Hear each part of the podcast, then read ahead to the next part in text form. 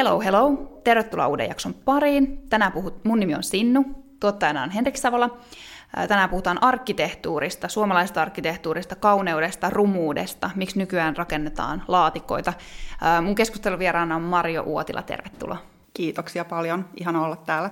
Superkiva, että oot täällä paikalla. Tämä on tosi mielenkiintoinen aihe ja mä sain tämän vinkin, vinkin ystävältä kutsua sut. Haluatko kertoa ihan alkuun, että kuka sä oot? Hyvin laaja kysymys, mutta näin ilmeisesti aloitetaan joka kerta. Tota, mun tausta on se, että mä oon, koko mun työhistoria liittyy kansainvälisten verkostojen johtamiseen, suomalaisten teknologiayritysten kanssa toimimiseen ja verkostojen rakentamiseen ylipäänsä. Mulla ei ole esimerkiksi arkkitehdin koulutusta ja koulutukseni on sosiologiaa ja kieliä yliopistotasolla ja maisterin tutkinto on sieltä. Ja ehkä se sosiologian silmä, sosiologin silmälasit on tavallaan ne, mitkä on johdattanut mut tähän aiheeseen, mistä tänään puhutaan.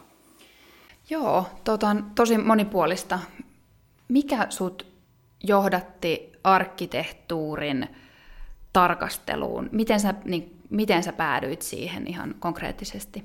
No mä luulen, että koko mun elämä mä oon ollut kyllä arkkitehtuurista kiinnostunut.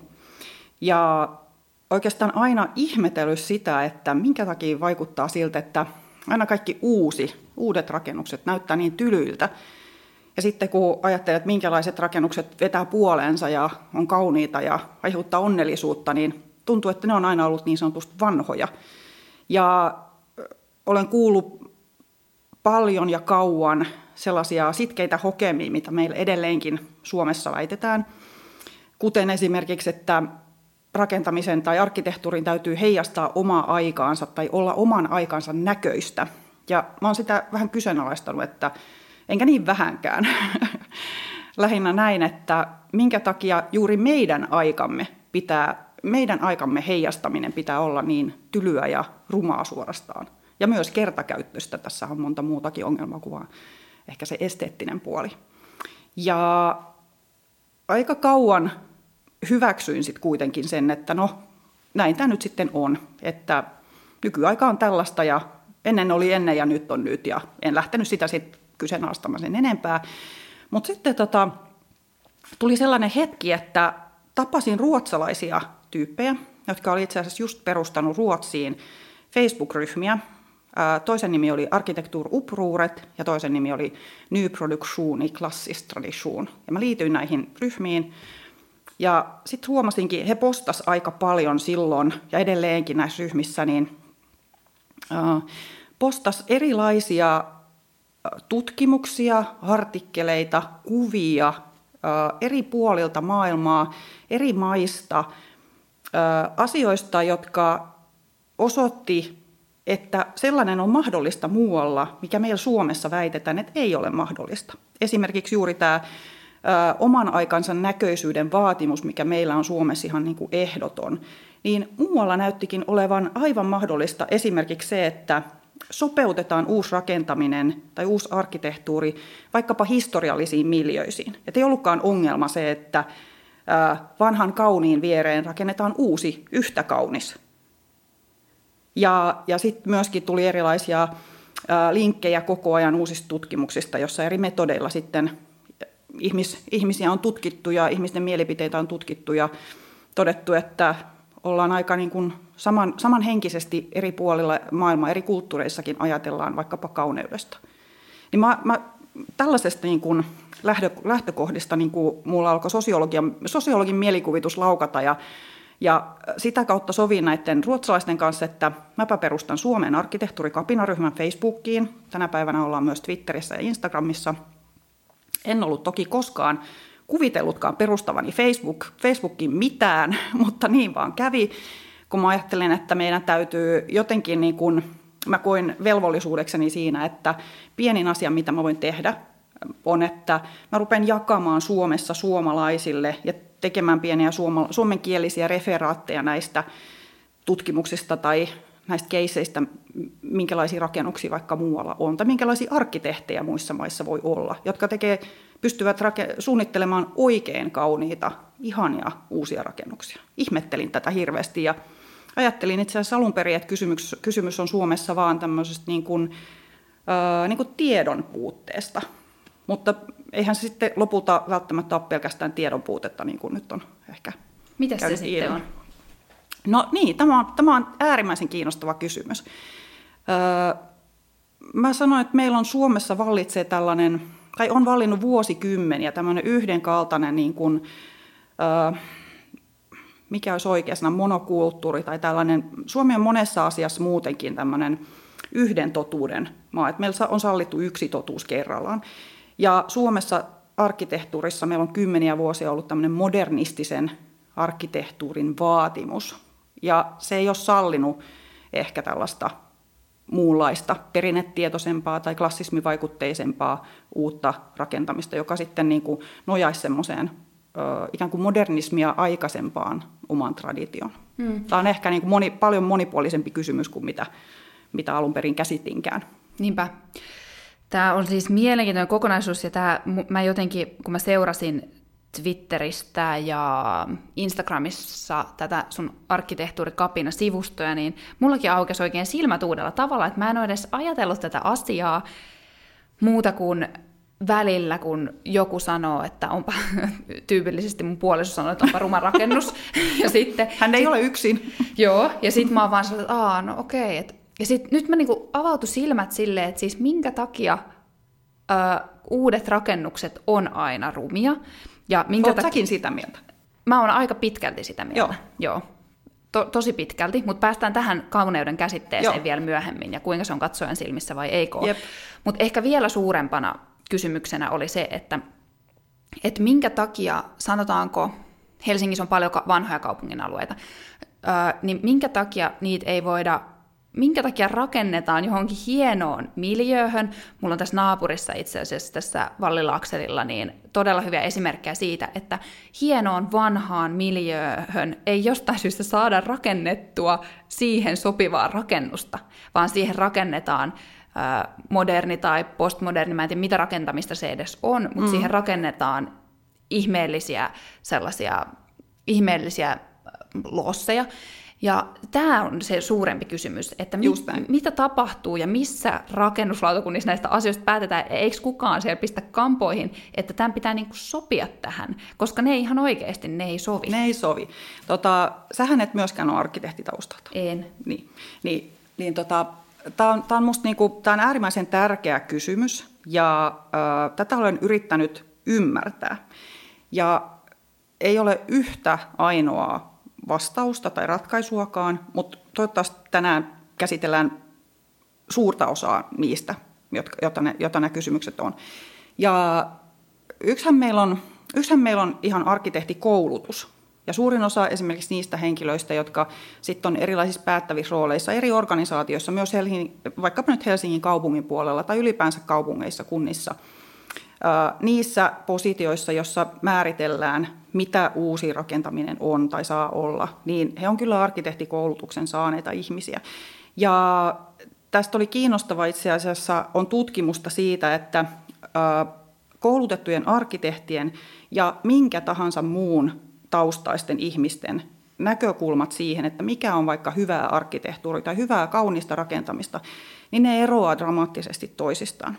Ja mä en tiedä, mitä tapahtuu. Mä en, tiedä, mä en tunne arkkitehtikoulutusta ja mä tietysti toivon, että se voisi olla niin kuin jotain sellaista, joka olisi jo mennyttä maailmaa, mutta toistuu niin monesti tämä tota, tulos, että jotain on. Ja itse asiassa sen vahvistaa myös, mulla on paljon arkkitehtituttuja, eri ikäisiä, eri puolilla Suomea ja eri maissa opiskelleita. Ja he kertoo, kaikilla heillä toistuu tämä sama, sama äh, sama kertomus siitä omasta opiskeluajastaan, jossa sitten siinä vaiheessa, kun sä menet opiskelemaan arkkitehtuuria ensimmäisen vuoden esimerkiksi aikana, niin tuoreilla opiskelijoilla on paljon ideoita, paljon erilaisia ajatuksia siitä, että minkä tyyppistä arkkitehtuuria he vaikka arvostaa tai haluaisi vaikka itse tehdä. Mutta sitten kun koulutus menee eteenpäin, niin kaikki oppivat sen, mikä on nyt sallittua, mistä nyt saa ottaa inspiraatiota ja mikä on kiellettyä. Ja yksi tällainen, tämä kuulostaa hirveän triviaalilta asialta, mutta yksi tällainen, mikä, mikä on toistunut näissä kertomuksissa arkkitehtiopinnoista vuosi, viimeisten miten mä sanon, 50-60 vuoden ajalta, niin on tämä tasakatto versus perinteinen harjakatto. Ja se, se kertomus menee aina näin, että jos sä arkkitehtiopiskelijana mihin tahansa harjoitustyöhön saitoit jonkun muun kattomuodon kuin tasakaton, sut hylättiin tai sä sait erittäin huonon arvosan. Okay. Ihan sä, sähän opit, tällä tavalla sä opit, että mikä on niinku hyväksyttävää ja mikä taas ei ole hyväksyttävää.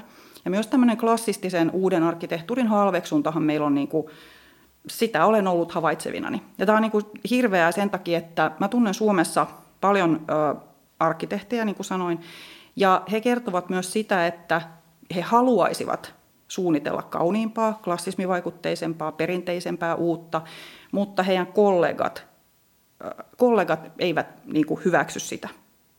Jolloin, tämä on hyvin kiinnostava ja tämä on niin kuin yksi kysymys. Ja mulla ei ole siihen vastausta, miten me tämä ratkaistaisiin, mutta mut pistän se nyt tähän, että tämä on yksi. Ja se ei selitä kaikkea. Mutta sun alkuperäinen kysymys oli tämä, että miksi uuden pitää. Sitten on, sitten on tota, äh, tällainen... Äh, Mä voisin mainita tämän, vaikka mennä siihenkään nyt syvällisemmin. Mutta on tällainen Venetsian julistus. Venetsian julistus on 1964 muistaakseni annettu julistus, joka liittyy oikeastaan tämmöisten niin kuin, rakennusperinnön tai historiallisten rakennusten laajentamiseen tai korjaamiseen tai tämän tyyppiseen niin kuin kysymykseen. Ja se Venetsian julistuksessa muistaakseni siellä on artikla 9, jossa sanoo, sanotaan, että – että jos sä teet niin kuin uuden rakennuksen, joka, joka, joka liittyy vanhaan historialliseen rakennukseen, niin sen täytyy olla oman aikansa näköinen. Mä en muista sanatarkasti, mitä se oli suomeksi, mutta tämä on se, tämä on se niin kuin sisältö. Englanniksi se on, että must bear a contemporary stamp. Ja tämä on meillä selvästi vähän jäänyt päälle. En ymmärrä minkä takia, mutta tota, siltä vaikuttaa, että se uusi ei saa koskaan ikään kuin olla huomaavainen tai ystävällinen sille vanhalle, vaan se täytyy tosiaan niin kuin olla oman aikansa näköinen. Ja tätä haluan myöskin, niin, tämän olen halunnut niin kuin nostaa tikun nokkaan, että voitaisiinko me vapautua tällaisesta.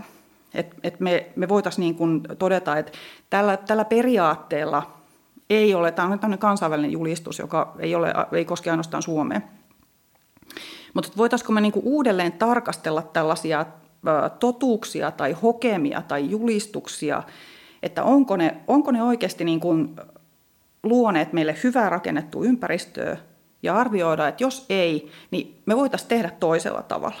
Ja nyt sitten joka maassa tai joka kohdassa ja kaikilla mahdollisilla alueilla, niin ei kuitenkaan toimita näin, vaan meillä on esimerkkejä vetovoimaisista historiallista ympäristöistä, jossa nimenomaan esimerkiksi kyseisellä paikkakunnalla, niin oma rakennusjärjestys sanoo, että mitään esimerkiksi modernistista, modernia rakennetta ei saa tuoda, jos tehdään uutta, jos rakennetaan uutta historialliseen ympäristöön, niin sen uuden täytyy hahmoltaan muistuttaa niin paljon sitä, sitä vanhaa, että se istuu siihen hyvin ja kauniisti vielä kaiken päälle. Okay. Eli, eli tämä on, tästä on variaatio, eli on jossain niin kuin mahdollista. Ja mun yksi lempiesimerkki Suomesta itse asiassa on tota vanhasta Raumasta. Tunneeko vanhaa Raumaa miten? Mä oon ollut siellä joskus, mutta mä en, en, tunne, en voi En edellytä, en edellytä mutta tota, äh, vanhassa Raumassa, niin, niin tota, sehän on Unescon maailmanperintökohde. Eli se on yksi Suomen arvokkaimpia historiallisia rakennettuja ympäristöjä. Ja suurin osa siitä on tällainen, tällaista niin kuin, äh, vanhaa, hyvin pidettyä äh, puutalo, matalaa puutaloa kaupunki. Erittäin viihtyisä kaikin puolin. Ja, mutta muutama tällainen modernistisen ajan laatikko sinne on sitten aikojen saatossa onnistuttu rakentamaan. Ja yksi niistä oli siinä, ihan siinä tota, torin, äh, torin kulmalla, äh, joka, jota, jota paikkakuntalaiset muistaa nimellä Ferentalo. Ja Ferentalo oli sellainen, että se oli, tota, se oli todellakin, sitä kutsuttiinkin sokerpalaksi, koska se oli tämmöinen valkoinen ihan laatikko, tasakattolaatikko, täysin vanhan historiallisen rakennuskannan niin kuin kyljessä. Ja sehän niin kuin siitä iski silmään kuin nyrkki kerta kaikkiaan.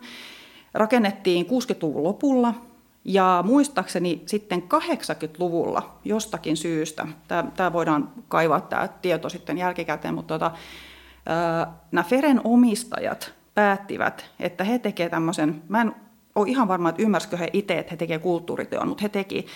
Eli tota, he, he toteuttivat sellaisen rakennushankkeen, jossa se sokerpala muutettiin sillä lailla, että se julkisivu kokonaisuutena istui siihen viereiseen rakennukseen. Eli nyt kun sä käyt vanhassa Raumassa ja, ja tota, käyt katsomassa niin sanottua Ferentaloa, joka siinä on joku muu, muu tota, ää, yritys nyt tällä hetkellä, onko joku, mä en ole ihan varma, onko siinä joku tota, vaatekauppa tällä hetkellä vai, vai ravintola, mutta kuitenkin, niin sä luulet, että se on ollut siinä aina, että niin sen kuuluisikin olla. Ja tämä on mun mielestä se happotesti tavallaan sille, että ää, onko joku rakennus, uusi rakennus, sopiiko se hyvin paikkaansa. Niin sä, sä voit kysyä näin, että näyttääkö se siltä, että se on aina ollut just siinä, että se kuuluu siihen. Jos vastaus on kyllä, se on onnistunut. Jos vastaus on ei, sitten jotain olisi tarttunut ymmärtää.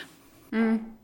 Loistava esimerkki. Ja onko jotain sellaisia syitä, että minkä takia to, tota ei tapahdu enemmän? No mä väitän, että se, se syy on tämä meidän modernistinen perinne, Joo. yksinkertaisesti vaan. Ja esimerkiksi Helsingistä muistan nyt pari-kolme esimerkkiä, mistä voin lyhyesti kertoa. Öö, yksi, oli, yksi on itse asiassa tota, toi Punanotkon katu 2. En edellytä, että kukaan tietää, missä on Punanotkon katu 2, mutta se on tota, se on tuossa Kaartin kaupungin lähellä. Eiraa saattaa olla Eiraa, rakennusperinteen museon, arkkitehtuurimuseon vieressä ja tämmöisen Ohranan talon uusrenessanssipalatsin vieressä. Ja siinä sijaitsi alun perin Valmetin pääkonttori, se taisi olla myös poliisipäämaja, tällainen muistaakseni 60-70-luvulla rakennettu oikein tyly ja siihen huonosti sopimaton rakennus, joka sitten purettiin – ja siinä olisi ollut täydellinen paikka sellaiselle täydennysrakentamiselle, joka olisi ikään kuin korjannut sen virheen, joka tämä, jonka tämä tyly 60-70-luvun niin kuin kolossi oli siihen tehnyt, koska se, koska se kerran ää, tuli tiensä päähän ja purettiin. Mutta mitä tapahtui? Siihen toteutettiin uusi, erilainen, eri tavalla sopimaton, mutta täydellisesti sopimaton talo, jossa on kaikki niin kuin pari vuoden takaiset muoti-ilmiöt, kuten erikokoiset ikkunat, vähän niin kuin haulikolla sijoitetut ikkunat, täysin eri hahmo kuin vaikka se uusi renessanssitalo siinä vieressä. Ja mä en nyt edellytä, edellytä missään tapauksessa, enkä kuvittele, että, että siihen olisi saatu tai kukaan olisi halunnutkaan rakentaa siihen uusrenessanssin, uusi uusrenessanssia. Mutta jollakin tavalla huomaavaisempi se uusi olisi voinut olla. Mutta näin ei, näin ei tapahtunut. Että se oli niin kuin täysin tämmöinen menetetty mahdollisuus. Toinen esimerkki, josta oli itse asiassa tosi paljon oli mediassa joita vuosi sitten, niin on tämmöinen se merimieslähetyksen talo. Se on tuossa Katajanokalla. Eli Katajanokkahan on Suomessa, Suomen mittapuissa ja Helsinginkin mittapuissa, niin, niin tämmöinen jugendvaltainen alue. Erittäin kauniita jugendrakennuksia. Ja sitten siinä oli tota, tällainen tilanne, että oli alun perin muistaakseni sodassa, pommituksissa vaurioitunut yksi juukendrakennus, joka sitten, jonka tilalle oli sitten rakennettu tällainen niin kuin laatikko, sanotaan nyt näin paremman termin puutteessa. Ja kuten tämä meidän laatikko aikakautemme tyypillinen piirre on, että, että tota, rakennuksilla on, rakennukset ovat ikään kuin kertakäyttöisiä. Että niillä on tietty tämmöinen laskennallinen aikajona, jonka ne sitten kestävät. Ja sitten kun ne eivät enää kestä, niin tulee halvemmaksi purkaa ja rakentaa uusi. Ja tässä oli sellainen tilanne. Ja tontin omistaja olisi halunnut siihen rakennuttaa, korjata tavallaan sen virheen, mikä, sen, mikä se laatikko oli tehnyt sen haavan siihen jugendin, upean jugendympäristön keskelle.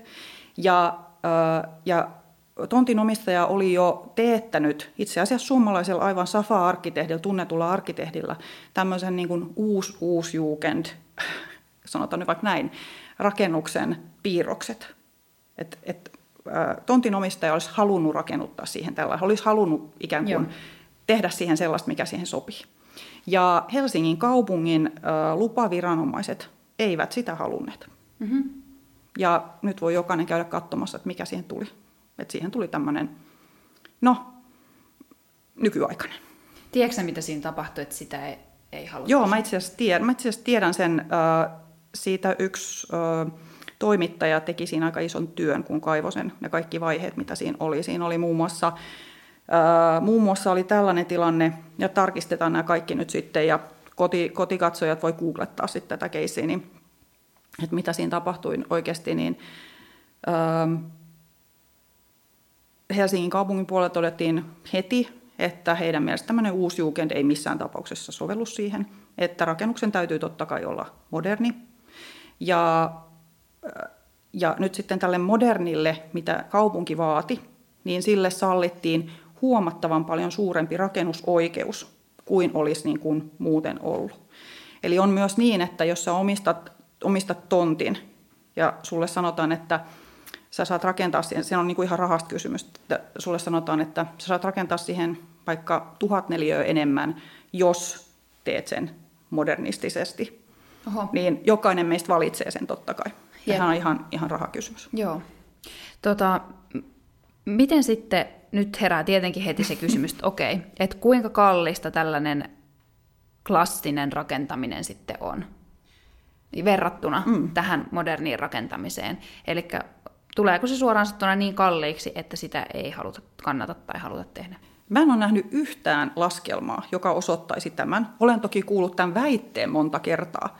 Ja joka kerta, kun mä pyydän, pyydän Exceleitä, että no mistä ne tulee ne niin erot, niin ei sellaisia kukaan pysty esittämään. Niin tämä on myös tämmöinen yksi sitkeä hokema, mihin mä oon törmännyt. Eli, mutta silloin kun, silloin kun ihmiselle sanotaan näin, että, että joo, että tottahan se olisi mukavaa kaikkea tällaista kivaa vaikka rakentaa tai tehdä ja muutenkin, mutta että eihän me vaan voida, kun sehän on niin kallista. Niin sehän yleensä, se on yleensä sellainen niin kuin keskustelu, joka loppuu siihen. Ei kukaan kyseenalaista sitä sit enempään. Jos sulle sanotaan, että kyllä muuten tekisi, mutta kun se maksaa niin paljon. Mm. Niin se on siinä. Mutta mä, mä oon alkanut kysyä. Ja mä neuvon kaikille muillekin, että kannattaa kysyä sitten, jos tällainen väite on, että pitääkö se paikkansa ja mitä se, miten se lasketaan. Mä en ainakaan, mun järki ei ymmärrä niin kuin tätä ollenkaan. Et mä, mä sanon, että se on bluffia. Mutta itse asiassa kun mä seuraan tosi paljon siitä, että mitä alalla tutkitaan, niin pari vuotta sitten äh, Tukholmassa Kungliga Tekniska Högskolanissa, eli, eli tota, Ruotsissa tämmöistä niinku teknistä korkeakoulua, Aalto-yliopiston teknistä korkeakoulua vastaava yliopistolaitos, niin siellä tehtiin, se oli muistaakseni väikkäriitä vastaava, niin tehtiin, ja se oli vielä arkkitehtuurilaitoksella kaiken päälle, niin he teki tämmöisen tutkimuksen, jossa kysymyksen, kysymyksen asettelussa just pyrittiin selvittämään sitä, että onko kaunis kalliimpaa kuin ruma. Ja lopputulokseksi tietenkin tuli, että no eihän se oli, että mistä se, mistä se kalleus muka tulisi. No eihän se tule. Ja nyt Suomessa, mitä on jutellut tuota, asioista perillä olevien tahojen kanssa, niin jos sitä vaikka tämmöistä, sanotaan vaikka keskimääräistä kerrostaloa. Puhutaan rakentamisesta, me puhutaan, on hyvin erilaisia rakennuksia tietysti. On omakotitaloja, on ulkovessoja, on massiivisia tornitaloja ja kaikkea siltä väliltä. Mutta jos otetaan tämmöinen keskimääräinen kerrostalo vaikka, ja katsotaan siitä, että mitä prosenttiosuuksia vaikka niin kun eri rakennuksen osat edustavat sen niin kuin kokonaiskustannuksista, niin se ei ole montaa prosenttia, mitä vaikka julkisivu, mistä me nyt puhutaan oikeastaan, niin mitä julkisivun osuus on jonkun hankkeen kokonaiskustannuksista. Että se ei voi olla niin kuin, että mistä se tulisi se kalleus. Mm. Ja sitten mä oon usein heittänyt niin kuin vastapalloa vähän, ehkä tietämättä nyt sen tarkemmin, että mihin rakennuksiin sä viittasit tarkkaan ottaen, kun sä tuosta Vallilan uusista, uusista mainitsit, mutta, tota, mutta mä oon kysynyt näin päin, että kun tällaisesta äh, ihmisen silmään kauniista, klassismivaikutteisesta äh, perinteisestä rakennuksesta, niin, niin ne on yleensä sellaisia, jossa esimerkiksi ikkunat ei ole kauhean niin kuin, kummallisia. Ne on yleensä tasapainoisia, ikkuna-aukotukset on hyvin, hyvin tasapainoisesti, ei monotonisesti, mutta rauhallisesti. Niin miten esimerkiksi sellainen ikkuna-aukotus voisi olla kalliimpi kuin vaikka se, mitä me nähdään niin kuin, ä, aika tavallisesti niin kuin uusissa kerrostaloissa Suomessa, jossa, jossa on eri kokoisia, eri muotoisia, eri, eri lailla sommiteltuja ikkuna-aukotuksia. Ja itse asiassa juttelin tota, nimenomaan tästä kysymyksestä yhden betonielementti valmistajan kanssa, joka totesi, että itse asiassa tämä, että jos tehdään betonielementistä niin kuin se tyypillinen rakennusmateriaali nyt sitten on, haluttiin, haluttiin betonia välttää tai ei, niin se on kuitenkin se aika normaali. Niin jos sä teet äh, sarjatuotantona betonielementtiä, jossa, on, jossa se aukotus on aina eri paikassa, niin sähän et saa siitä sitä skaalaa etua edes sillä lailla, kuin jos sulla olisi ne ikkuna-aukot suurin piirtein samoissa kohti. Niin mun väite on, että useissa kohdissa se, mikä meillä on tänä päivänä sallittua, mahdollista ja tavoiteltavaa, on itse asiassa tosi paljon kalliimpaa kuin jos me tehtäisiin tämmöisellä klassismivaikutteisella, rauhallisella, perinteisellä tyylillä mm. tänäkin päivänä. Et se, se on niinku ihan bluffi se. No, mun väite on, no, että annas... mukaan olisi kalliimpaa. Ja, mutta samaan aikaan, ja itse asiassa tässä nyt sitten, nyt mä huomaan, että mä hoen tuota itse asiassa sanaa, mutta täytyy koittaa siitä päästä eroon. No, ei väliä. Niin tota, tätä samaa asiaa kysyttiin, kun äh, mä olin kutsumassa viime kesänä, meillä oli äh, arkkitehti vieraana Suomessa vierailun luennoitsijana tämmöinen Robert Patschke-niminen henkilö. Hän on saksalaisen Patschke-arkkitehtitoimiston pääarkkitehti ja, ja nykyinen toimitusjohtaja. Ja heidän toimisto on, on äh, Saksassa tunnettu siitä, että he käynnistivät tämän uuden klassistisen arkkitehtuurin nousun, puumin 90-luvun lopulla. Ja se on koko ajan nyt ollut laajenemassa. He toimivat Berliinissä ja muissa maissa vastaavasti 2000-luku on tällainen iso, iso klassismin uusi tuleminen. Et Suomessa mä odotan sitä päivää, mutta muualla se on jo täyttää mainstreamia jopa kohta väitteeni. Mutta häneltä kysyttiin siis, että just tästä kustannuskysymyksestä. Ja hän vastasi hyvin diplomaattisesti, mutta varmaan niin kuin totuudenmukaisesti niin, että jos, jos halutaan toteuttaa vaikkapa joku merkkirakennus, oli se sitten niin kuin vaikka konserttitalo tai sanotaan vaikka konserttitalo tai joku tällainen, niin kuin, jolla, jo, jolla pitää olla niin kuin, tämmöinen, jonka pitää olla merkittävä, niin totta kai siihen halutaan sijoittaa myös rahaa. Totta kai halutaan, että se tehdään laadukkaasti, laadukkailla materiaaleilla. Ja jos vaikka käytetään... Äh, käytetään nyt sitten vaikka graniittia tai tällaista koko kiveä tai marmoria tai mitä onkaan, niin totta kai se on kalliimpaa kuin joku muu materiaali, joka on sitten halvempaa tai vähemmän kestävää. Eli hänen pointtinsa oli se, että riippumatta siitä, että toteutetaanko joku hanke vaikkapa nyt sitten modernistisella tyylillä, perinteellä tai tällä klassistisella tyylillä tai perinteellä, niin se, mikä sen rakennuksen tarkoitus on olla, niin jos sen on tarkoitus olla massiivinen, laadukas merkkirakennus, niin varmasti siihen silloin niin kuin myös satsataan, että se on arvokas. Mutta se ei liity siihen ikään kuin siihen, että onko se kaunis tai tyly tai klassismivaikutteinen tai modernistinen tai muuta tällaista. Niinpä. Ja jos mä ymmärrän tästä oikein, niin nämä samat asiat pätee, koska mun toinen haasto olisi ollut se, että onko se...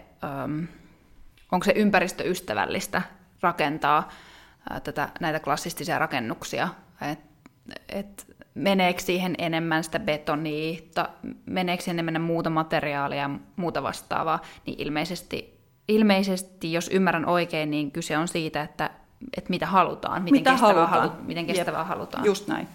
Ja tämä on oikeastaan sellainen kysymys, kun nyt puhutaan paljon tästä puurakentamisen uudesta tulemisesta Suomessa, puurakentamisen tulemisesta myöskin niin kuin vaikkapa kerrostaloihin tai, tai ylipäänsä halutaan sitä, sitä just tämän hiilineutraalisuusnäkökulman takia. Niin tota, mä oon ollut siitä hämmästynyt ja aika pettynytkin, että vaikuttaa siltä, että, että Suomessa, mitä on vaikka uusia puukerrostaloja, niin niiden on pakko näyttää samalta kuin ö, betonielementtikerrostalo.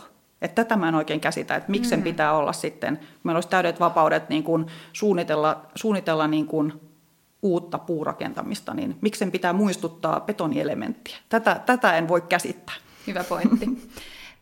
No sen mä haluan kysyä, että onko, onko tämä moderni rakentaminen ää, osoitettu onko se pystynyt osoittamaan, se on ollut kuitenkin vallalla ilmeisesti kuitenkin kymmeniä kymmeniä vuosia, niin onko se jossain päin maailmaa tai Suomessa, onko todettu, että ihmiset oikeasti tykkää siitä pitkällä aikavälillä, niin kuin selkeästi nämä, näistä arvoalueista ihmiset tykkää, missä on tätä juukendia ja tästä romanttista, mitä se onkaan, klassista rakentamista, niin ihmiset selkeästi tykkää arvostaa niitä. Onko osoittautunut, että myös modernin, modernilla rakentamisella on niin kuin pitkällä aikatähtäimellä ihmisille arvoa? No mä en uskalla sanoa niin kuin 100 prosenttia ihmisistä mielipiteitä, mutta ja mä totean vielä näin, että kun puhutaan ihmisistä, niin hyvin harvoin missään 100 prosenttia kaikista hahmoista, paitsi Pohjois-Koreassa, niin ajattelee jostain asiasta täysin samalla tavalla. Että näin ei ole.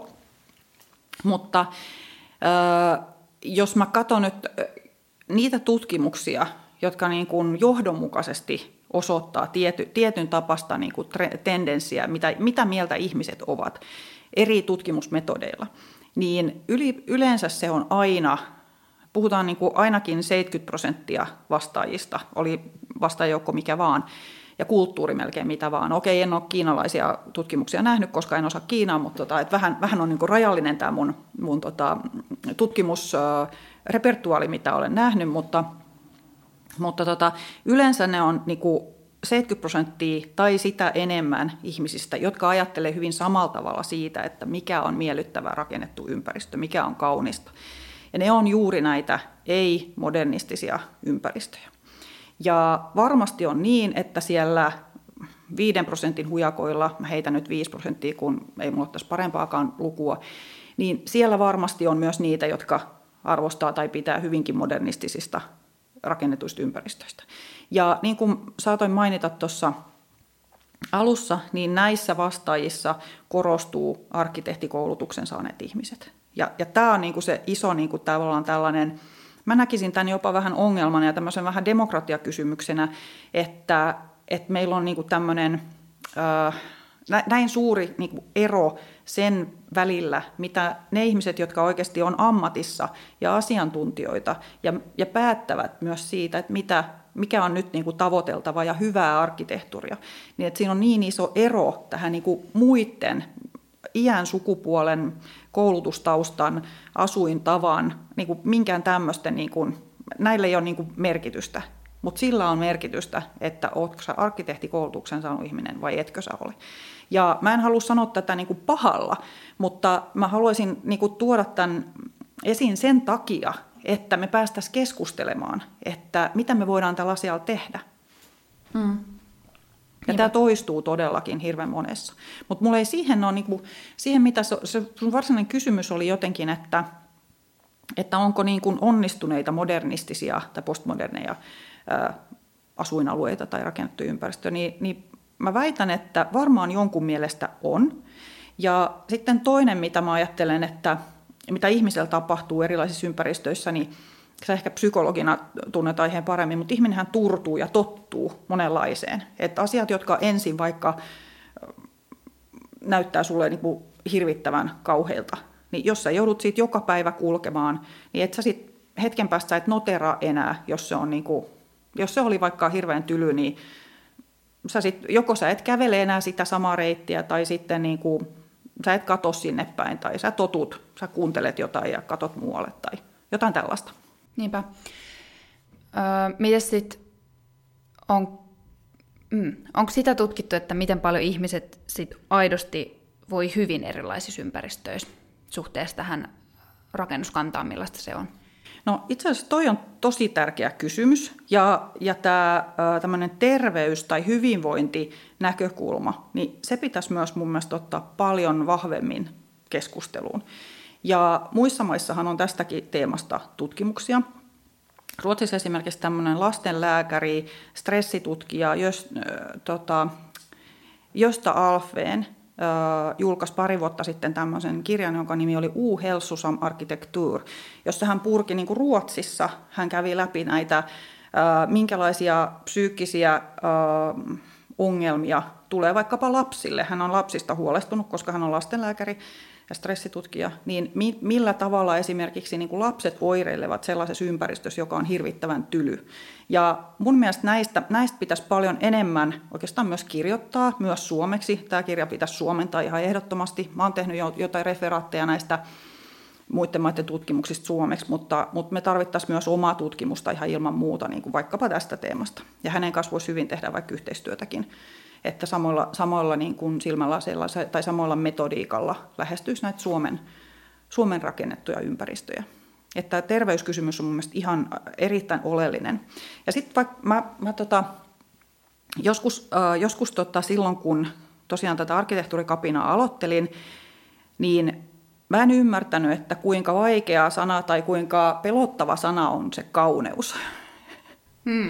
että mä kuvittelin, että kauneus ja toisaalta sitten kauneuden vastakohta, vaikkapa rummuus tai tylyys, tyly on ehkä niin kuin vielä kuvaavampi, niin rakennetuissa ympäristöissä, niin, niin, tota, niin, niin silloin alkuun tuli sellaisia kommentteja suomalaisilta arkkitehdeiltä, että he ei alennu ollenkaan keskustelemaankaan tämmöisistä asioista, jossa käytetään näin epäprofessionaalisia ilmauksia kuin kauneus tai, tai okay. rumuus, että, mm. että pitää olla niin kuin akate- akateemisempi keskustelu, mutta jos nyt katsoo, mitä, millä lailla vaikka luonehditaan jotain oikein hirvettävän tylyjä rakennuksia arkkitehtuurikielellä tavallaan, niin onko nekään niin, niin tota, tieteellisiä, se on toinen keskustelu, mutta heitän senkin tähän sivulausessa.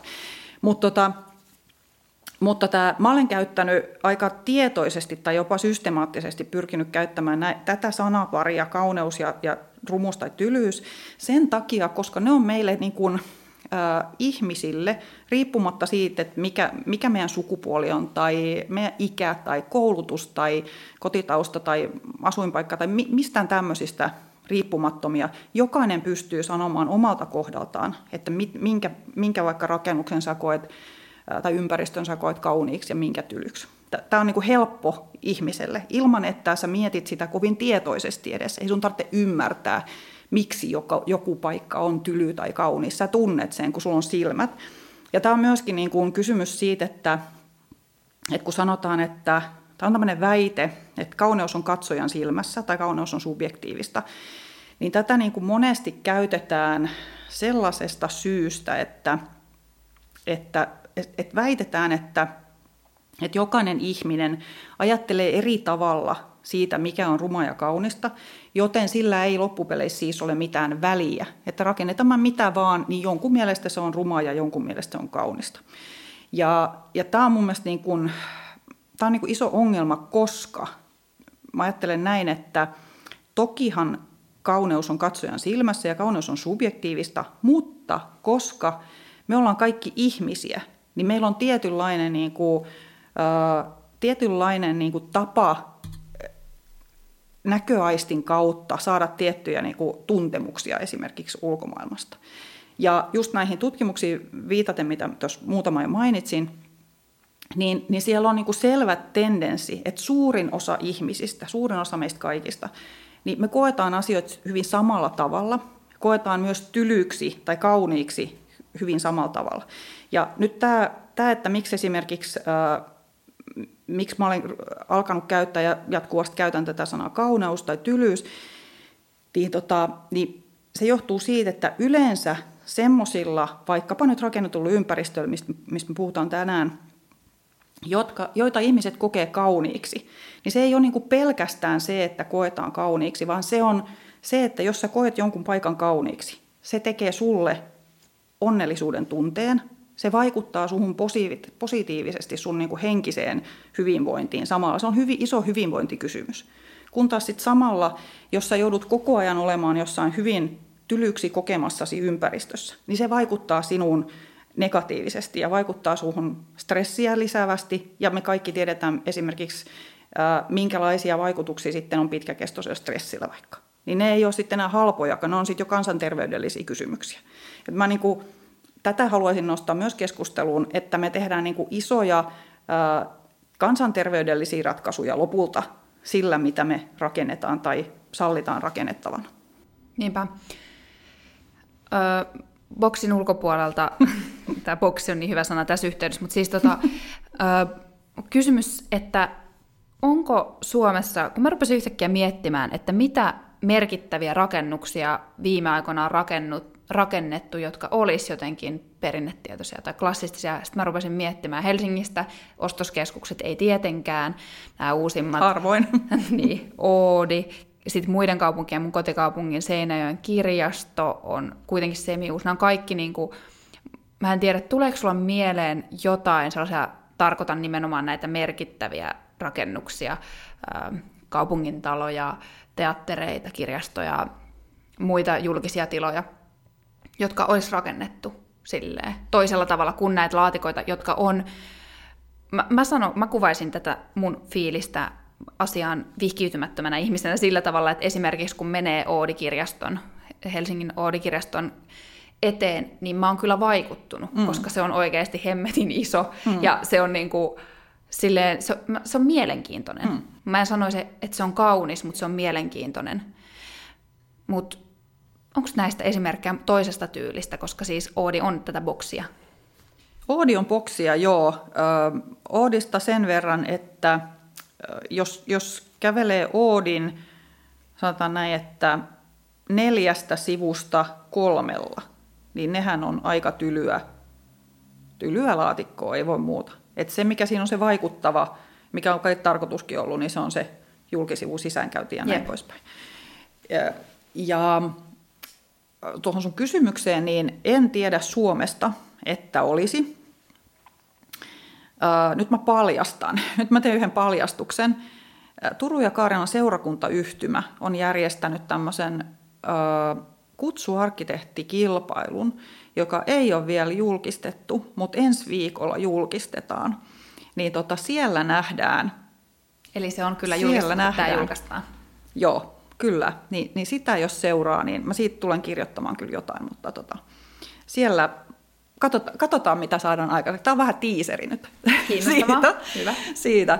Mutta tota, muuten niin, niin tota, ei ole, ja, ja nämä on hyvin tällaisia olisiko oikein sana vaikka graafinen tai arkainen on semmoinen yksi trendi, trendisana nyt sitten arkkitehtuurissa, suomalaisessa arkkitehtuurissa ollut viime vuodet, että vaikka jos katsoo, mitä tuolla arkkitehtuurin Finlandia-palkinnon ehdokkaita on kuvattu viime vuonna, niin ne oli kaikki, taisi olla kaikkikin, niin niistä sanottiin, että ne on arkaisia. Okay. En tiedä, mitä se tarkoittaa. Mä en tiedä. No, mutta ne oli sellaisia. Niin, tota, no kuitenkin, mutta aika pelkistettyjä ja, ja tota, monen mielestä väittäisin, että aika tylyjä, että kauniita tuskin muuten kuin muutaman arkkitehdin mielestä tämän sallin. Mutta tota, jotain mun piti sulle vielä Kerro jostain siitä, muualta. Sieltä muualta tai, Mitä tai tästä, tästä äh, semmoinen top of mind kysymys, että jos ei, jos ei oteta nyt kysymykseen näitä, tämmö, ei haeta, haetakaan tämmöisiä merkkirakennuksia vielä, mutta mä oon tehnyt niin kuin monta kertaa tämmöisen kokeen, että, ja itse asiassa en ole ainoa, vaan monissa mediassa olleissa artikkeleissa on myös vähän samaa, että äh, kun puhutaan tämmöisellä, kysy, heitään tämmöinen kysymys, että, että tuleeko sinulle mieleen niin kuin mitään asuinaluetta Suomessa uutta, joka olisi jollain tavalla ehkä kaunis? Tuleeko sulle? Aa, uutta siis, mitä rakennusta? Mitä tahansa? Mitä tahansa. Tai ei sun tarvitse vastata. Tämä on nyt Joo. vähän tämmöinen retorinen. Joo, niin mä, mä, sanon, mä, mä sanon, mikä se vastaus yleensä on ollut. Ja se yleensä vastaus on ollut Vantaan kartanokoski. Mä en tiedä, sanoiko sinulla Vantaan kartanokoski mitään. Joo.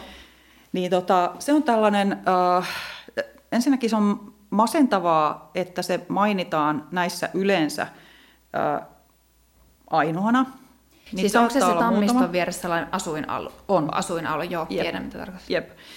Niin sehän on rakennettu jo niin kuin parikymmentä vuotta sitten. Et se ei ole sinänsä niin kuin uusi siinä merkityksessä, kun me puhuttaisiin nyt uudesta, että vaikka viime vuonna valmistunut tai jotain tällaista. Mutta se on merkittävä sen takia, koska se on rakennettu tämmöisen niin kuin perinteisen klassistisen puutarhakaupunki-ideaalin nykyversioksi. Ja se on rakennettu, sen on suunnitelleet ruotsalainen arkkitehtitoimisto, Jyrkostaden arkkitehter ja Erika Wörman siellä arkkitehtina, jossa on noudatettu tällaista niin kuin inhimillistä mittakaavaa, kauniita värejä, se ei ole niin kuin tornitalo tornitalo vieressä, vaan hyvin tämmöinen tiivis, kylämäinen jopa, aika mm. nätti. Siinä on ollut esikuvana muun muassa puukäpylä, joka me niin kuin varmaan monikin tietää, että on aika, aika kiva ja aika aluttukin asuinalue. Ja äh, tänäkin päivänä ne ihmiset, jotka asuu Vantaan kartanokoskella, niin on aika onnellisia siellä. Ja kuulemani mukaan ei halua muuttaa sieltä pois, paitsi pakon edessä. Ja muutenkin niin kuin, aika Aivan. hyvin onnistunut. Ja nyt mun kysymys on se, että jos meillä on esimerkki hyvin onnistuneesta, kauniiksi koetusta uudesta asuinalueesta, se ei ole ollut nyt mikään, ne ei ole timanteilla vuoratut ne rakennukset, se on ihan niin kuin tavalla, tavallaan hyvin tavallinen mm. niin kuin kustannuksiltansa varmaan. Niin miksi meillä ei ole uusia kartanonkoskia tullut sen jälkeen? Ja nämä on kiinnostavia, mä tein itse asiassa LinkedIniin tuossa äskettäin, katoin läpi näitä Hesarin kirjoituksia sieltä, ihan sieltä tämän Vartan, Vantan Kartanonkosken niin kuin, niiltä vuosilta, kun se oli vasta suunnitteilla. Et siinä oli tällainen äh, jonkunlainen kilpailu tai, tai, tai tällainen kuin suunnitelma pohjalla. Ja sitten tota, niin kuin siitä, siitä niin kuin muutamien vuosien välillä sitten Kesari on aina palannut siihen, että ne tekee aina tämmöisiä juttuja, että nyt Kartanon koski upea paikka ja miten, miltä, miltä asukkaat nyt sitten, mitä ne ajattelee tänään ja ne aina on onnellisia ja kaikki on ihanaa ja kaikki on kaunista ja vielä kauniimpaa, mitä enemmän siinä tulee puita ja, ja näin nyt vuosien varrella. Niin, tota, niin mä tein sitten tämmöisen referaatin LinkedIniin ja yritin katsoa sitä, että, että minkälaisia mielipiteitä niin kun näissä haastatteluissa sitten on niin kun eri, eri ihmiset sanoneet Kartanokoskesta. Ja poikkeuksetta ark, suomalaiset arkkitehdit halveksivat sitä. Oikeasti? Kyllä. Oho. Voit, voit googlata Vantaan kartanokoski ja vaikka muutama Hesarin artikkeli ja sä katot, kun on haastateltu suomalaisia arkkitehtejä. He pitävät sitä äärimmäisen huonona paikkana. Kaikin tavoin epäonnistuneena. Ja pastissi on yksi ikävä sana, mitä he siitä sanovat. Ja tota, jos on näin, että tämä on niin kuin laajempikin arkkitehtien mielipide paikasta, jota asukkaat rakastavat ja muutkin kuin asukkaat rakastavat ja pitävät kaunina ja hyvänä, niin onhan meillä aika iso ongelma tässä. Et mistä me saadaan niitä uusia kartanonkoskia tai uusia kauniiksi koettuja ympäristöjä, jos meidän arkkitehtikunnalla, ja mä toivon, että kaikilla arkkitehteilla ei ole tätä mielipidettä, mutta ne, jotka on Hesarin haastatteluissa olleet, niin he eivät kyllä jätä, jätä kritiikkiään sitten sanomatta. Okei. Okay. niin tuo... onhan se surullista. Se on tosi surullista ja myös aika, niin kuin, tai tulee väkisinkin mieleen valitettavasti tosi ylhäältä päin tuleva niin kuin sellainen arvost, ajattelu, joka, no en mä tiedä, mä ymmärrän se, kun mulla aluksi heräsi siitä, että sit kun puhutaan kauneudesta, niin siitäkin tulee heti sellainen jotenkin niin kuin ylemmyyden tunto, että minä, minä määrittelen kauneuden. Mutta eihän se sitten selkeästi ollenkaan. olekaan siitä, Ei. koska sitten kuitenkin arkkitehtuurit määrittelee sen, että mikä on arvokasta ja haluttavaa, vaikka ihmiset on eri mieltä. Niin, ja arkkitehtien kanssa on vaikea keskustella kauneudesta, koska he eivät ikään kuin he on nyt tavallaan ehkä tämän, mä väitän, että tämän arkkitehtuurikapinan takia suomalaiset arkkitehdit on joutuneet jotenkin ottamaan kantaa myös tähän kauneuteen, mutta edelleenkin niin niissä keskusteluissa toistuu vähän tällainen, just tällainen, mitä kuvasit, tämmöinen ylevyyden tuntoinen tai arrogantti suhtautuminen, että oikeasti kansalle pitäisi opettaa, mitä se kauneus on, kun kansa ei selvästi ymmärrä. Et puhutaan niin kuin kansasta tällaisena, mitä nyt voidaan todeta, että kansalla on aina huono maku ja näin, niin tällaista väitettä olen kanssa kuullut ja tämä on mun tosi surullista. Mä toivon, että me päästäisiin semmoiseen keskusteluun, missä, missä aidommin ymmärrettäisiin ihmistä. Mm, niinpä. Ja sitten tuo on hyvin kuvattu sulla aikaisemmin, että niillä on, kuitenkin sitten he on val, valtaa pitäviä siinä, että minkälaisessa kaupunki muodostuu ihmisiä. Siinä on aika iso niin. vastuu myös. Ehdottomasti, ja tämä vastuu on to, myös tosi tärkeä kysymys. Mm. Jos se siis se kauneus ei ollut, mä en enää muista mikä se sana on, miten oli kuvattu näitä Finlandia-ehdokkaita. Mutta arkkainen. Arkkainen. Trendi-sana. Niin, niin tota, siis mikä se on muuta kuin, jos se ei kauneus, niin arkkaisuus, mitä niin kuin, millä määritellään se, mikä on hienoa, mitä määreitä niin. siihen liittyy? Tämä on, ihan, tämä on kiinnostava kysymys. Mm. En mä, tiedä, mä en ole ehkä oikea ihminen vastaamaan. Joo. Ehkä joltain arkkitehdilta voit kysyä, että mm mitkä on niitä oikeita, oikeita niin kuin adjektiiveja, jotka kuvaavat jotain hyvää ja onnistunutta niin kuin lopputulosta. Niin. Mutta kauneus ei kuulu siihen. Ei Selvästikään. Niin, jep. Tota, Okei, onko jotain vielä, että millä tavalla ihmiset on tyytyväisiä? Onko vielä jotain muita sun mielestä, että millä tavalla tästä klassisesta arkkitehtuurista olisi hyötyä sitten taas kaupungeille? No on, mä itse asiassa yksi ainakin, mitä en vielä tainnut mainita, niin tota, tämän, viikon, tämän vuoden kesäkuussa muistaakseni äh, julkaistu tutkimus oli tuolta Lundin yliopiston tutkijat, jotka oli tota, Ruotsissa tehneet tämmöisen, äh, oli tutkittu niin kuin eri puolilla Ruotsia sellaisten ihmisten mielipiteitä, jotka, jotka niin kuin ammattinsa puolesta, oman työnsä puolesta vastaavat tai kehittävät kaupunkien vetovoimaa. Et siellä oli matkailupuolen ihmisiä ja, ja tota, kaupunkikehittämisessä mukana olevia ihmisiä ja tämän tyyppisiä niin kuin kiinteistöpuolen ihmisiä. Haastateltu johtotehtävissä olevia ihmisiä, jotka, jotka siis niin kuin, joille on, on tärkeää omassa työssänsä, että kaupungin vetovoima kasvaa. Ja vetovoimastahan me Suomessakin puhutaan tosi paljon, että mitkä on ne tekijät, mitkä, mitkä, mitkä luo niitä kaupunkien vetovoimaa ja pitovoimaa, ja, ja tota, niitä pyritään kehittämään kaikin keinoin.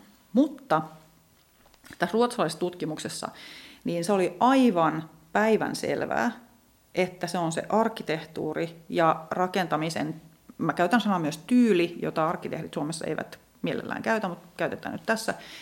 Niin tota, ja se on nimenomaan klassismi, joka siellä oli se vetovoimaa vahvistava niin kuin arkkitehtoninen piirre niissä kaupungeissa.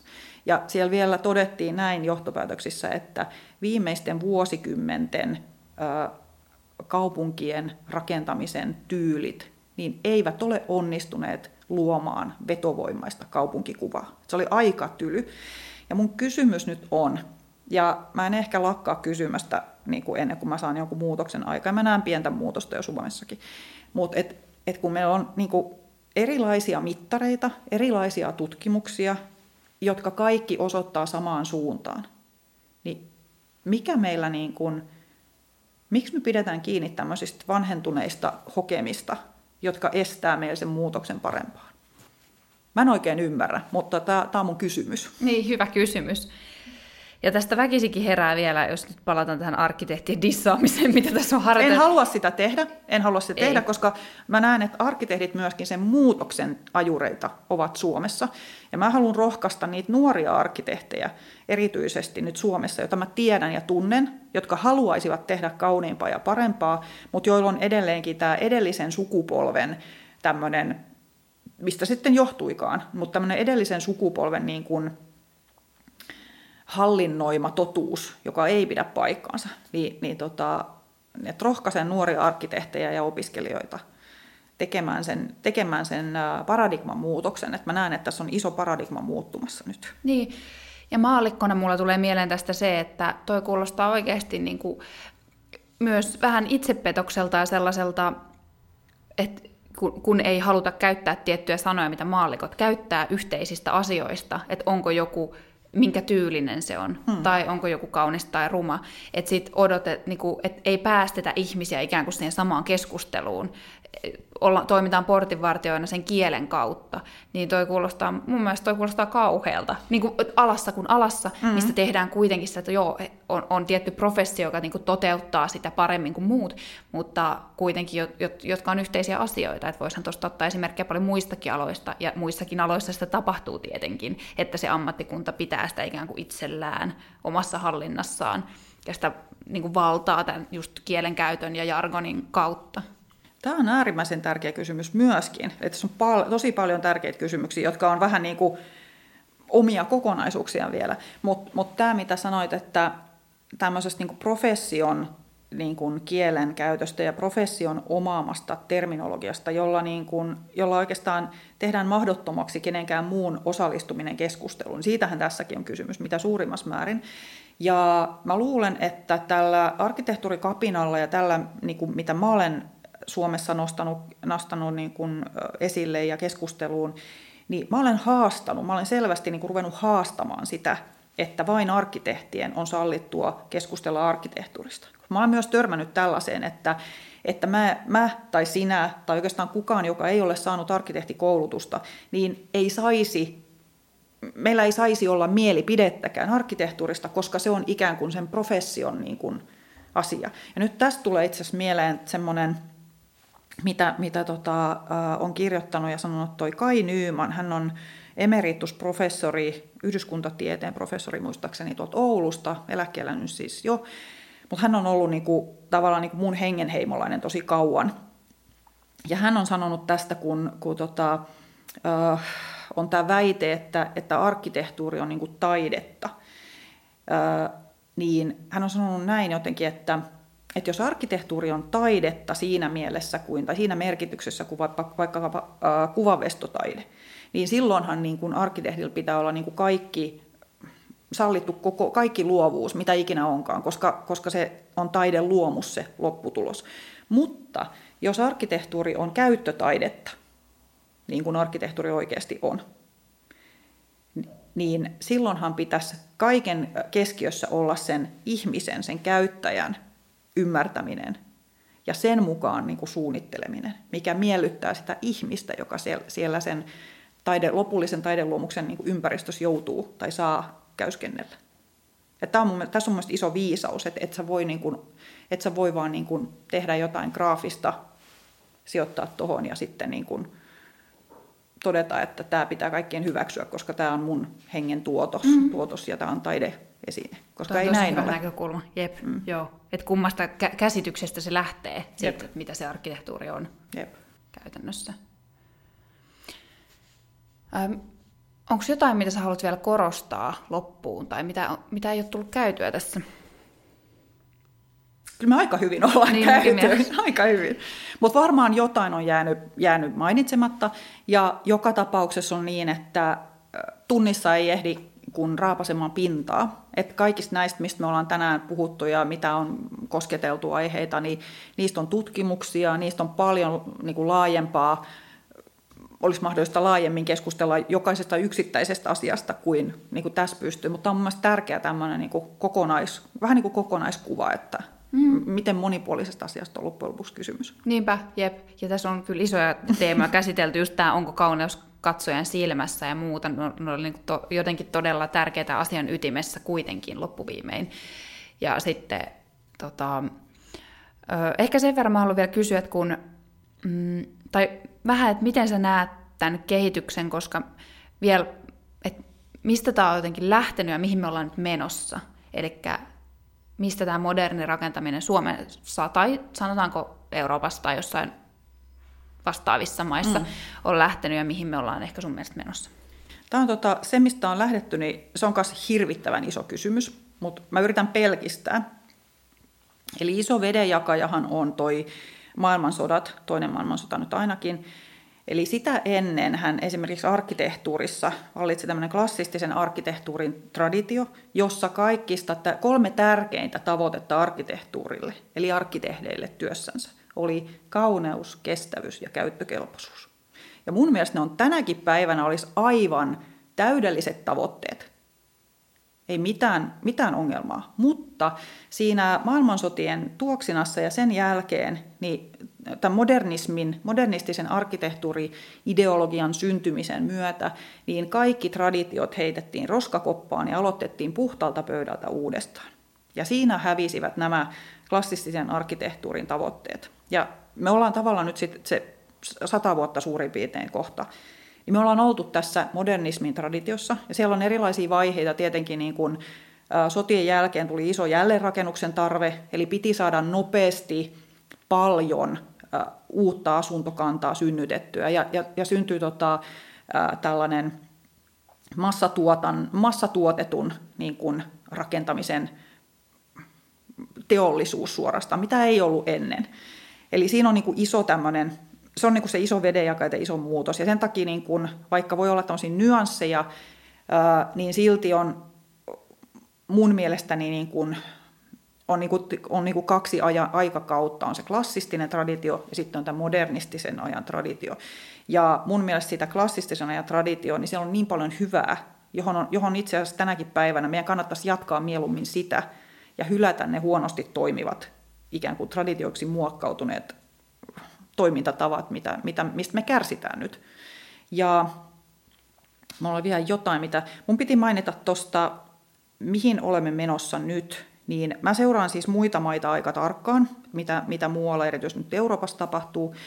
Niin, ja Ruotsi on musta sellainen benchmark, jota niin kuin, äh, että jos jotain onnistuu tai on mahdollista Ruotsissa, niin sitten Suomessa ei voi sanoa, että tämä ei voi toimia meillä, koska on niin erilainen kulttuuri ja maa tai näin. Ja sää. Ja sää. Et meillä on aika samanlainen sää loppu, lopulta kuin Ruotsissa, eikö ole? Mm. Ja, ja kulttuuri ja, ja perinteet ja näin. Niin äh, Ruotsissa on käynyt nyt niin, mä yritän tiivistää. Viime vuosina useilla Ruotsin paikkakunnilla, mä mainitsen nyt Göteborg, Lidingö ja Upplands Väsby, ne on nyt, mitkä tulee ekana mieleen niin niissä on saatu isolla tavalla muutosta aikaan sillä logiikalla, että siellä kaupungin äh, poliitikot, eli henkilöt, jotka ovat saaneet mandaatin kansalta, kaupunkilaisilta, jotka on äänestetty valtuustoihin ja kaupungin hallituksiin, niin sillä mandaatilla, jotka he tässä demokraattisessa järjestelmässä ovat saaneet kaupunkilaisilta, he ovat alkaneet ajaa ja edellyttää parempaa, kauniimpaa, traditionaalisempaa, klassistisempaa uutta rakentamista. Ja he ovat onnistuneet. Et nyt esimerkiksi äh, viimeisin LinkedIn-kirjoitus, mitä, mitä tein, postasin, niin tota, mä äh, kokosin, koostin, koostin siitä, mitä Göteborgissa on tapahtunut. Ja Göteborgissahan meni näin, että, että siellä, tota, siellä tehtiin pohjaksi Göteborgin yliopistossa tehtiin pohjaksi tämmöinen tutkimus. Siinä vastasi vajaa 2000 göteborgilaista edustavana otoksena. Ja heiltä kysyttiin, että mitä mieltä he ovat sellaisesta suunnitelmasta, että jos Göteborgissa rakennettaisiin enemmän klassisella tyylillä. Ja sitten he oli selittäneet sen, että mitä tällä klassisella tyylillä nyt sitten tarkoitetaan, että kaikilla vastaajilla on suurin piirtein samanlainen käsitys siitä, että mitä sillä meinataan. Ja siinä oli tiettyjä esimerkkejä sitten göteborgilaisille tutuista rakennuksista tai rakennetuista ympäristöistä, jotka on tämmöisiä, niin kuin edustaa suurin piirtein 1880-1920-luvulla rakennettuja, kaikkien tuntemia, yleisesti kauniina ja viihtyisenä pidettyjä rakennuksia tai alueita. Että jos, jos rakennettaisiin niin jatkaen tällaista tyyliä uusissakin rakennuksissa, niin mitä tykkäisitte? Ja suurin osa vastaajista oli sitä mieltä, että tämä on erittäin hyvä tai melko hyvä ehdotus. Eli oikein positiivisesti suhtauduttiin. Ja sitten tässä oli vielä katsottu, että miten nämä vastaukset eroaa, eroaako ne jotenkin puoluekannatuksen niin kuin, suhteen. No eivät eronneet. Eli riippumatta siitä, että kannattiko vastaaja nyt sitten vasemmistoa tai oikeistoa tai keskustaa tai vihreitä tai mitä niitä muita puolueita olikaan, niin kaikissa vastaajaryhmissä suurin osa ihmisistä suhtautui erittäin myönteisesti tähän ehdotukseen. Ja sitten oli katsottu tietysti nämä perinteiset muut sosiodemografiset taustamuuttujat, kuten ikä, sukupuoli, koulutustaso, ammatti näin. Ja sielläkään ei ollut mitään merkittävää eroa vastauksissa, vaan kautta linjan kaikki olivat sitä mieltä, että tämä on oikein erittäin hyvä tai melko hyvä ehdotus. Ja tämä on se selkänoja Ruotsissa. Tämä toistuu näissä muissakin kaupungeissa, siellä on tehty vastaavia. Niin tämähän on se selkänoja, joka oikeastaan kaikille poliitikoille on sitten edistää uutta klassismivaikutteista traditiovaikutteista rakentamista. Ja he ovat onnistuneet siellä. Eli sitten siellä esimerkiksi on tehty, tehty tyypillisesti tällaisia tämmöisellä niin tontin luovutuskilpailu metodilla tämä, tämä muutos. Eli, he, eli kaupunki määrittelee tietyt tontit ja niihin tontteihin määrittelee tietyt ehdot. Eli tämän, näille tonteille halutaan tällaista ja tällaista uutta rakentamista. Ja sitten rakennuttajat ja arkkitehtitoimistot yhdessä saavat sitten kilpailla, saavat sitten tota, lähettää ehdotuksia kaupungille arvioitavaksi, ja parhaat näistä ehdotuksista sitten saavat ne tontit. Ja siellä on itse asiassa rakennettu nyt jo, että mä oon näistäkin postannut jonkun verran arkkitehtuurikapinassa ja, ja tota, omalla LinkedIn Upeata. sivullani. Eli Ruotsissa onnistuu, Ruotsissa muutos on jo isosti käynnissä, ja mä ajattelen, että tämä on just se demokratiaprosessi, joka meilläkin pitäisi olla. Että meillä niin kuin, mä kannustan kaikki Suomen kuntapäättäjiä poliittisesta äh, hatusta riippumatta niin tekemään niin vastaavan, vastaavan muutoksen. Ja niin, mä kannustan tämän, yhdyn tämän kannustukseen tämän Hyvä, puheenvuoron myötä. Tuo on tosi kiinnostavaa, niinpä, että siellä on benchmarkkia ja, ja, toi onnistu, ja, on. ja mekanismista, miten se onnistuu. Kyllä, ja mä olen luvannut, että äh, mä olen itse asiassa puhunut jo näiden ruotsalaisten kuntapäättäjien kanssa, että jos he voisivat tulla Suomeen sopivaksi katsomaan, mm, katsottuun tilaisuuteen puhumaan, vaikka Suomi-areenaan ensi kesänä tai mihin tahansa muuhun, vaikka Teams-kokoukseen tai muuhun, niin he suhtautuvat asiaan hyvin myötämielisesti. Eli voin kutsua heidät kyllä Mahtavaa. Tänne. Hyvä, sulla on yhteydet sinne Kaikki jo. on. Hei, kerro vielä tuota, lopuksi, että mistä arkkitehtuurikapinaa voi seurata tai siihen voi yhtyä tai sua voi, sun juttuja voi seurata?